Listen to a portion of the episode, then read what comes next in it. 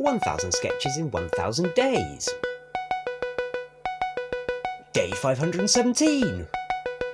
Sketch 8. The Diplomat.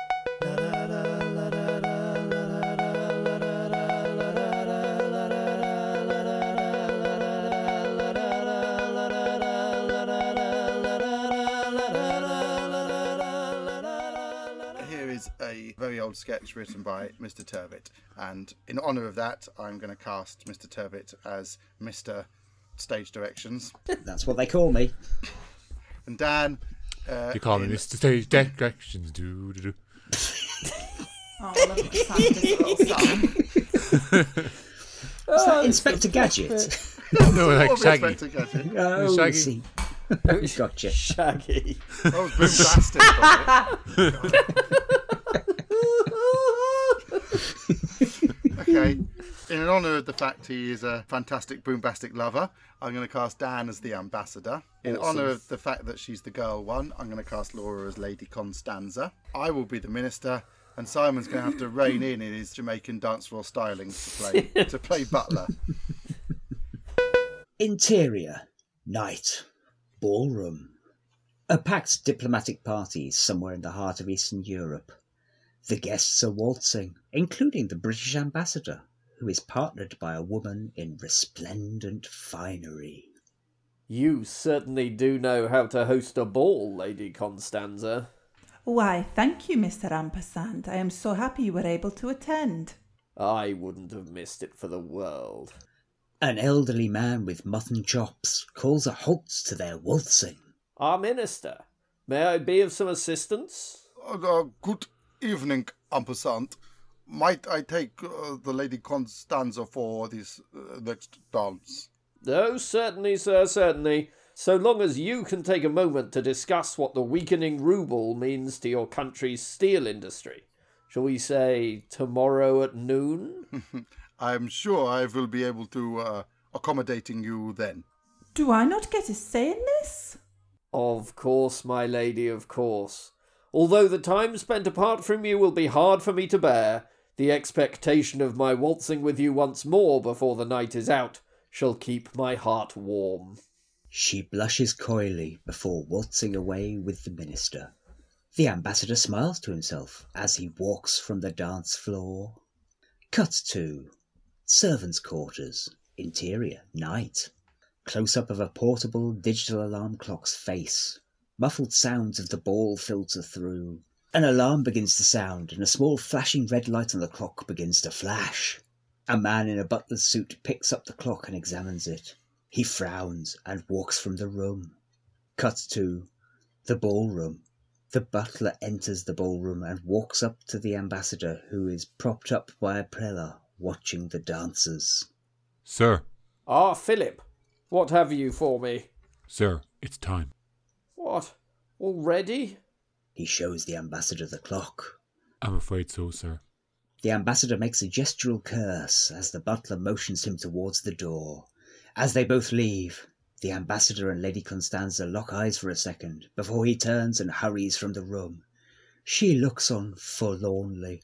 Cut to outside the palace. The ambassador jumps into a stretched diplomatic limo, which speeds away, leaving the butler standing alone. A montage of the limo driving through the countryside at speed follows until it arrives at an airbase. The car pulls up alongside a jet fighter of some description. The ambassador springs from the back seat of the limo into the back seat of the jet, still in his clothes from the ball. The jet takes off. A montage of the jet flying over Europe at night follows until we see the passenger ejecting and their parachute opening as they tumble towards terra firma. Cuts to a field at night. The ambassador touches down with his parachute. He is met by another butler, who helps him to his feet and assists him in removing the parachute. Welcome back, sir. Thank you, Philip. How are we for time? Everything is running to schedule, sir. If you'll follow me. The butler leads him over to a surgical screen that has been erected in the field. If you would just change into these, sir, we should be ready to begin. The ambassador goes behind the screen and emerges seconds later dressed as a milkman. Hmm. The butler adjusts the ambassador's tie. You know what to do? Of course. Then here is your mode of conveyance. The butler gestures to a milk float on the other side of a hedge. Thank you, Philip. Thank you for everything. He embraces the butler, then runs off to the milk float. Good luck, sir, He wipes a tear from his eye. and Godspeed. Cut to the streets of a town at night. A montage of the ambassador frantically doing a milk round follows, running down driveways, nearly dropping pints, discarding notes left in empties as if they're nothing, breaking sharply as a cat crosses his path, politely declining a scantily clad housewife's invitation inside. As the sky lightens with the impending dawn, it becomes even more frantic until we see the last pint delivered. The ambassador wipes the sweat from his brow, remounts the milk float, and drives away looking satisfied. Cut back to the field. The milk float parks up where the ambassador found it, and he runs back into the field where the butler is still standing. In the distance, we can hear a helicopter getting louder. Is it done, sir? Yes, Philip. All done. Her Majesty sends her congratulations. It looks as if your ride home has arrived also. We hear the helicopter overhead. A rope ladder falls into shot. It was a pleasure working with you, Philip. They shake hands, and the ambassador begins climbing the ladder. Same time tomorrow, sir. The ambassador looks down, winces, then nods resentfully before resuming his climb. Cut to daytime over Europe. Montage of military helicopter flying across Europe until it arrives back at the same Air Force base the jet left from. The limo sits where it was, still idling. The ambassador wearily climbs from the helicopter into the limo's back seat. He is wearing the suit from the ball again. The limo speeds away once more. Cut to the countryside, montage of the limo driving back the way it came, but this time in daylight, until we get to the ambassador's suite, a plush lounge. The butler is mixing a cocktail when the door opens and the exhausted ambassador enters. Good morning, Philip. Good morning, sir. How was your night? Frightful, Philip, frightful. Sometimes I wonder whether it was such a great idea for the diplomatic corps to take over national dairies. Perhaps we shall never know, sir. The butler hands the ambassador a cocktail. At least we do know that it could have been an awful lot worse. How do you mean? Your twelve o'clock appointment is in the study, sir. The butler motions towards another door, which is ajar. The ambassador looks baffled, goes to the door and peeps around it. There he sees the minister, fast asleep on a big comfy chair, dressed as a paper boy. The ambassador seems to understand. What a great stage direction that last one is.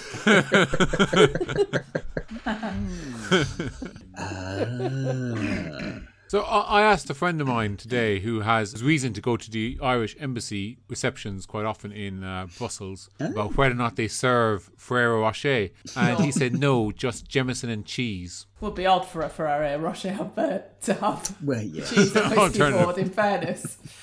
That That would is true. be a strange think- advert, wouldn't it? Is this our oldest sketch? It certainly predates the existence of the Albion basement. Yeah. Whether it makes it the Yes. oldest, I couldn't quite say because there's probably maybe three that are that old. I would guess that I'd written at least three prior to that one. But yes, it's it's certainly one of my first. It's ornate. I mean, the writing is uh, yeah, it's quite good. You, you- you luxuriate over over the stage The stage directions. direction. Yes, Yeah. it's very, very true. Yes, they are. We, we, d- we don't write that way anymore, do we? Now it would just be phone rings. Yeah, Fine that kind of reason, yeah. Ambassador, you got to be a milkman. Oh. the end. Be, it'd be quite a thing to uh, have to film, though. You know, hire a would. military jet. Yeah, it was going to be stock footage. That was the. But it still would be Plan expensive. it. I mean, the, the big train budgets don't get handed out anymore nowadays, do they? 'Cause Sadly not. clearly, is. who should be making this sketch? I had to do some improvisation because the stage direction says I have a thick accent and only a stumbling grasp of English. And then the, Yeah. the sentences are really elegantly written. So I, I did a little bit of on the fly editing. 1000 Sketches in 1000 Days was written by the Albion Basement. It was performed by Laura Taylor, Dan Mitchell, Alistair Turvitt, Richard Catherall, and Simon Toohey. It was produced by Alistair Turvitt. The music is by The Evenings. See you tomorrow.